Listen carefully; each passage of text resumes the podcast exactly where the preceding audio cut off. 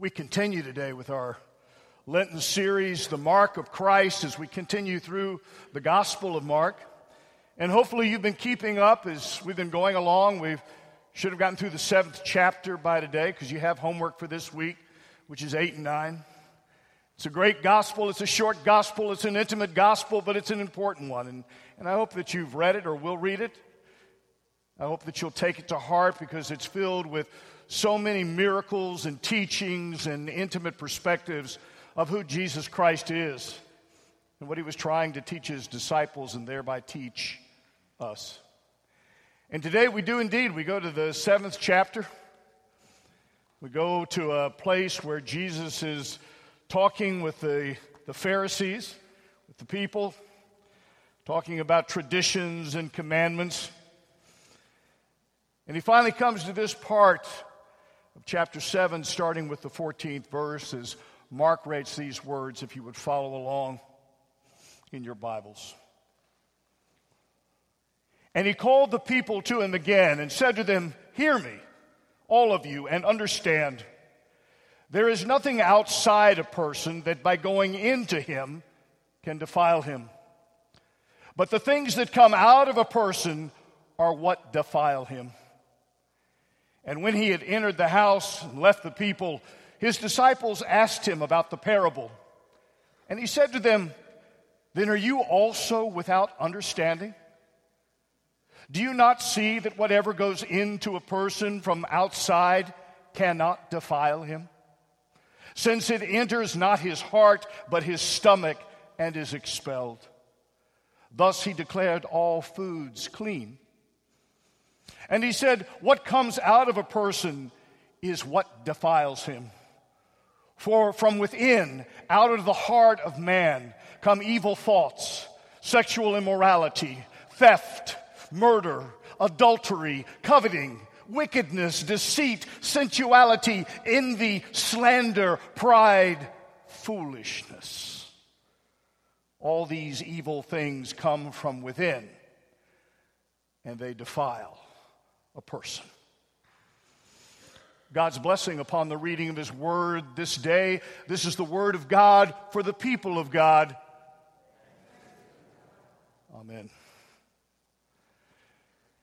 My hope is, is that this will be a rather short and sweet sermon. I'm sure many of you will appreciate that. Don't start marching toward the doors yet. Because I think within the context of this verse and these, these chapters is a very important lesson, a very important question that we have to ask and answer for ourselves. Not long ago, there was a young beauty contestant being interviewed on television about her religious beliefs and how important those beliefs were to her life. And she answered the moderator by saying, Oh, yes, I believe in God, but I'm not nuts about him. I believe in God, but I'm not nuts about Him. I wonder if that doesn't define an awful lot of people in either this country or in the world. According to a Gallup poll, that's a good description about how Americans feel about God. About 94% of the people in this country believe in God. But when it comes to translating that belief into some sort of action, most of us clearly are not nuts about Him or not nuts about what that might mean to our lives. We have something in common with the Pharisees because Jesus summed up the problem with the Pharisees this way These people honor me with their lips, but their hearts are far from me. These people honor me with their lips. They keep talking about me, but their hearts are far from me. Because you see, for, for the Pharisees, religion was primarily external. It was a badge of accomplishment, not a gift of grace. It was a means of dividing society into layers, not into love. It was a means sometimes of putting people down, dividing people. Instead of motivating and loving them and lifting them up, it was about what he doesn't have and what I do have. God was on their lips, but he was certainly not in their hearts. Are there people today with that kind of faith? Of course there are. Of course there are. They have a tradition or a law or a ceremony for every situation. And as long as they can uphold their traditions or their laws or their ceremonies, they feel secure and virtuous and religious. For the Pharisees, tradition had become more important than true worship of God. Keeping the laws, keeping the regulations, checking off the boxes. There was the letter without spirit. There was religiousness without godliness. And the verse right before today's 14th verse, Jesus addresses the issue by saying, You have voided the word of God by the tradition you have handed down. You have voided the word of God by the tradition that you have handed down. And then he goes on with this passage that I read Hear me, all of you, and understand there is nothing outside a man or a woman, for that matter, which by going into him or her can defile him. But the things which come out of a man or a woman, that's what defiles them. Jesus is symbolically using the human body, making it a story that all of us can understand and all of us can hear. What goes into the stomach passes right through the body. We use some of it, and the rest of it we expel. But what goes into our hearts, it takes root, it gets cultivated there. It blooms, it blossoms, it develops, and it becomes the expressions of who we are as people. Our hearts are what define us. And what comes out of our hearts is how other people will know us, including God. So, the heart of the question, no pun intended, is what is the essence of being a Christian? I've got a friend who doesn't like the word Christian. It's used far too much for far too many people. People use it as a moniker for a C on their forehead. I'm a Christian, I'm a Christian, I'm a Christian. He'd much rather use the term Christ like. How Christ like are you? Christ like in your words, Christ like in your deeds, Christ like in the way you treat other people. Christian is too easy to use. And it's used far too much in our society to identify far too many people that cling to traditions and customs and laws and regulations. They speak of God on their lips, but they do not have God in their hearts. And you can tell that by their actions and by their words. If you have read this seventh chapter of Mark, you know that Jesus is talking to the Pharisees and about their traditions. He's calling them hypocrites. And I think perhaps as we begin this short lesson, it takes it's to our advantage to think about hypocrisy, what it means, because if if to anyone religion is a legal thing, if it means carrying out certain external regulations or rules, if you are connected to religion only by ceremony, then you certainly have the possibility of becoming a hypocrite. Because you can do all the stuff on the outside, but if you don't have it inside you, it doesn't really exist. You can fool all the people out there, you're never going to fool God. And in fact, when you look in the mirror in the morning, you're not going to fool yourself either. Talked a couple weeks ago when I talked about the Sabbath. All the rules and the regulations the Pharisees had, and was it was it right for the, for the disciples to pluck off grains, heads of wheat, to satiate their hunger? The Pharisees, no, no, no, you're not just supposed to work on Sunday. You can starve to death, but don't work. And that moves on. It applies to us today. How about our Muslim brothers, where every day a number of times a day, they have to take out their prayer mat and face Mecca and pray constantly, continually. It's part of their tradition, it's part of who they are. How about some of us who were raised in the Catholic religion? Going to confession. I love it how confession starts out. We always go into that little box and tell the priest how long it's been since we were there last time. It's been 300 years. And then we go down through a whole list of sins that we have committed so that we might be absolved. And you know as well as I do that Jesus is the only one that absolves us from our sins, but if it makes you feel good, We go through that whole list, then we exit that box probably to do what? Sin again and come back next week, next month, next year. How about Methodist? How about Methodist? Just a couple minutes ago, you said the Lord's Prayer. And I know some of you sometimes ask, why didn't we do the Lord's Prayer today? Some of you are sitting out there going, why didn't we do the Apostles' Creed today? We'll do it. We'll do it. We'll do it when I make sure that every word and phrase that comes out of you, you understand and you're ready to apply to your life, and you're not just saying it rotely, traditionally, so you can check off a mark. I said the Lord's Prayer. I said the Apostles' Creed. I'm religious. Let's go. Doesn't work that way, folks. Never has, and it never will. We have our own traditions. And there's room for all of that. In worship service, it certainly is important, but you just simply can't be of traditions and laws and rules and regulations. Jesus has already taught us that. A number of years ago, Harry Emerson Fosdick was told about a church in Norway. And when the people came into the sanctuary, they came in and they turned to the right, and there was a big white wall there, and they bowed, and they went and sat in the pews. Nobody knew why in the world they did that. They'd been doing it for decades. Decades. And finally, one day when they were renovating the church, they took off a lot of the whitewash that was on the walls. And lo and behold, under that wall was the Madonna with the child. So people had gotten very used coming into the sanctuary and turning to the right and bowing to the Madonna and then sitting down. I'm told about another church out in the Midwest where everybody, when they said the Lord's Prayer, they got up, they stood up, and turned and faced the back wall. Said the Lord's Prayer. You can probably figure out why. About 100 years before they had done the renovation, the Lord's Prayer had been written on the back wall. Everybody was used to standing up, turning around, saying the Lord's Prayer. You talk about tradition. Don't even know why we're doing it, but we're doing it. It's not church unless we turn and face the back wall and say the Lord's Prayer. Sounds a little ridiculous, doesn't it? But it happens.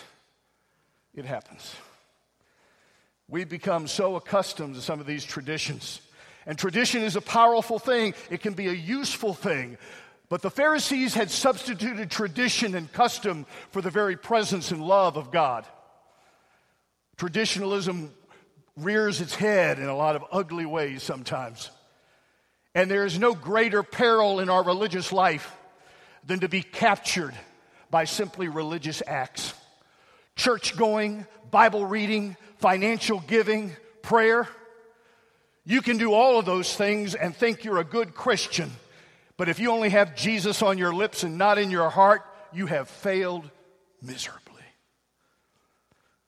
So, the real question I need to ask you today is how is your heart toward God? How is your heart toward God? That's a question every last one of you should be asking yourselves right now and trying to answer in some way, shape, form, or fashion.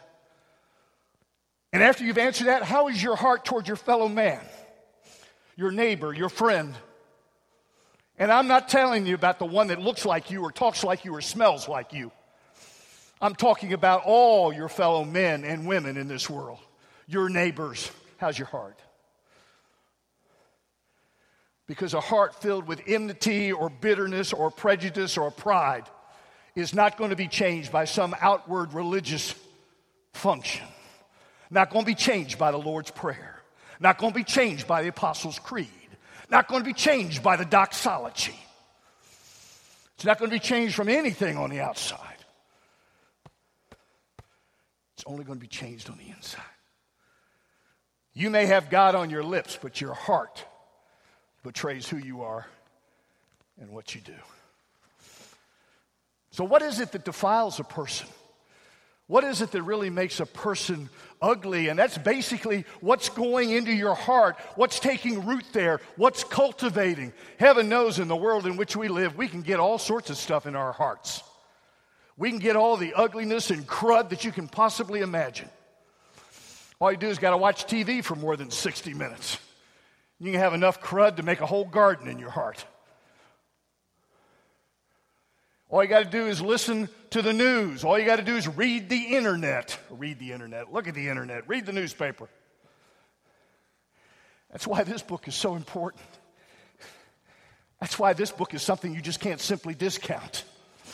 That's why this book is not used as a coffee table moniker or something to hold the door open. This book is the truth and the wisdom of God. You used it? You applying it? You doing anything, or do you like the internet and Fox News or CNN better? Because I got news. Everybody on those shows could use this book just a little bit more too, but that's my judgment. As a pastor, I'm not supposed to judge. But you should be using this book. You should be using the Word of God. In the midst of everything else we can put in our hearts, better start with this book first. Let this take root. Let this blossom forth. Jesus came up with a whole list of things that defiles a person by his or her actions, making the heart unclean from the inside out. And what does he get? Fornication, theft, murder, adultery, covetousness, wickedness, envy, pride. We all suffer from certain things there, yes, of course. But you certainly don't want to cultivate it. You don't want to see how big you can make the plant grow in your heart. Let's talk about just a couple of those, just real quick. We're not going to talk about all of them. How about we talk about coveting, wanting more, wanting what somebody else has? We live in a very materialistic society. You don't have to watch TV very long to know that there's a car out there just for you that's faster, cleaner, and slicker than your neighbor's car next door. And you can make you really look good. And you need that car. Everything is bigger, newer, better improved. I got to have that. I have shared with you how materialism affects my life. I haven't been very proud of that, but I've been honest with you. You know, I know that I can only take 14 clubs to the golf course. If I took all my golf clubs that I have to the golf course, I'd have to have a U-Haul behind the golf cart and some little guy there to hand me out, you know, the next golf club. And I'd have to probably play golf from now to the end of time to use them all. I was counting yesterday, I was hanging up something. I've got seven hammers. I only got two hands, but I got seven hammers. Now, I know why I have seven hammers. It's not a good excuse. Do you really need all that stuff? No. I only really need one good hammer. I just need to be able to find it when I need it. Instead of saying, you know, you always need something at Lowe's, let's go to Lowe's. I'll buy another hammer. It's always about wanting more. We want so much more in this world that then we start to covet. We got to have a bigger house than the Joneses. We got to have a better looking car than the Smiths. Because that's going to do what? I don't know. And then the schmuckatellis are going to move across next door, and you're really going to be out to lunch. Let's talk about pride real quick. Paul talks about pride. That's another thing Jesus talks about. And I know we're all prideful. But when that pride replaces Jesus Christ in your heart, you got a problem. When you think it's all about you, you got a problem. To be quite frank with you, I think that's why it's so difficult with people who have so much power and so much fame and so much money to have an intimate relationship with Jesus Christ. I'm not saying they can't. But so often they're so focused in on their power, their fame, and their money that they think they did it all by themselves. Look what I've done. Who needs God? Oh, yeah, I like God. I'll express Him on my lips. But in my heart, there's a void because that void is filled with my own self centered pride. I did it myself. I made all the money. I was successful. I'm famous. Pride. We lust for things, and then we're prideful about what we can and cannot do. And all of these defilements, whatever they are covet, pride, judgment, prejudice if you start putting them in rules and regulations and possessions of people, you lose what it means to be a follower of Jesus Christ. Jesus kept saying there is nothing more important than a person and a person's relationship with God first and foremost. And the essence of being a Christian, the essence of being Christ like, the essence that we should all want to achieve should be translating the love of God into the love of other people, to translate our worship into service of others, and to turn our religion as a way to relate to God and to others on a daily basis. So, how's your heart? Are you Christ like today? Or are you worried about whatever plant is growing in your heart, whatever evil and ugliness is taking root there? Let me leave you with a quick story today. A quick story that I hope that you'll take to heart. Happened some 60 years ago. Young man's name was Jim Elliot. Jim Elliot. And for most of his life, all he wanted to be was a missionary. He had grown up in Portland, Oregon. He talked to missionaries there. He talked about the gospel. He talked about spreading the word of Jesus Christ wherever he went. So he was about 29. He got together with four other guys and decided we need to do this. But we're going to do it overseas. We're going to do it in Ecuador. We're going to do it to some of those tribes, those Indian tribes down there that have never seen a white man, don't know anything about Jesus Christ. And so they got together, and for almost three years, they studied Spanish. They tried to learn some of the Indian dialects, and they actually ministered to a tribe down in Ecuador. And then the day came when they made a fateful decision. And they thought about it for a long, long time. But they wanted to go to the Aucas, the Aucas Indians, very isolated, very dangerous set of Indians. But they felt they needed to tell them about the love that's Jesus Christ. And one of them had a plane, and he decided he'd start flying over there. Nate Saint was his name. He'd fly over the village and drop little gifts down there. They even had a little portable amplifier, and they had some phrases that they could tell the Aucas Indians about, you know, we come in peace and we love you, we'd like to meet you. And one day they were, they were flying down a river and they came to this beautiful beach. And he thought, I can put the plane down there and we can get out and hopefully the Indians will come to us. And sure enough, one by one, they came in on that beach. And two women and one man came to meet them from the Aucas tribe. They had dinner that day. They exchanged some gifts. Matter of fact, he took the man up for a plane ride. Can you imagine that? An Aucas Indian, never seen a white man, and now he's flying around. They were trying to befriend him. They were trying to find out what makes him tick. They were trying to show and share the love of Jesus. And this went on for three days, and he kept asking, Well, where's the rest of the tribe? Where's the rest of the village? And finally, on the third day, two women and two men appeared on the other shore across the river. And Jim and Nate and some of the other missionaries started to move out into the river to try to cross them and greet them. They were so happy that the people had finally come to them. And they got about halfway out, and the Aucas warriors came out of the bush, spears held. It's possible that Jim Elliot might have reached for his gun, but chances are that never really crossed his mind. And within a split second, those warriors threw their spears and killed all five missionaries there in the river. Pilot the next day flew over the same area and found the plane, saw a couple of the bodies. And a search and rescue team went down there to claim the bodies, bring them back to the United States, and bury them. But that's not where the story ends. Two years later, Elizabeth, Jim Elliot's wife, Valerie, Jim Elliot's daughter, and Rachel, Nate Saint's sister, went to the Aucas village as missionaries. Nate Saint's great grandson still lives with the Aucas Indians in Ecuador, and they have become very much a Christian tribe. Now, I know you're probably saying, oh, geez, alive, he wants me to give up my nice house, my nice car, and my job, go overseas to a foreign, distant place, minister to Indians, and get killed on a riverbed. No. I'm not asking that. I'm simply asking what's in your heart. What do you have inside you? What has God calling you to do. Because that's the essence of what it means to be a Christian. Not what goes into you, but what comes out of you.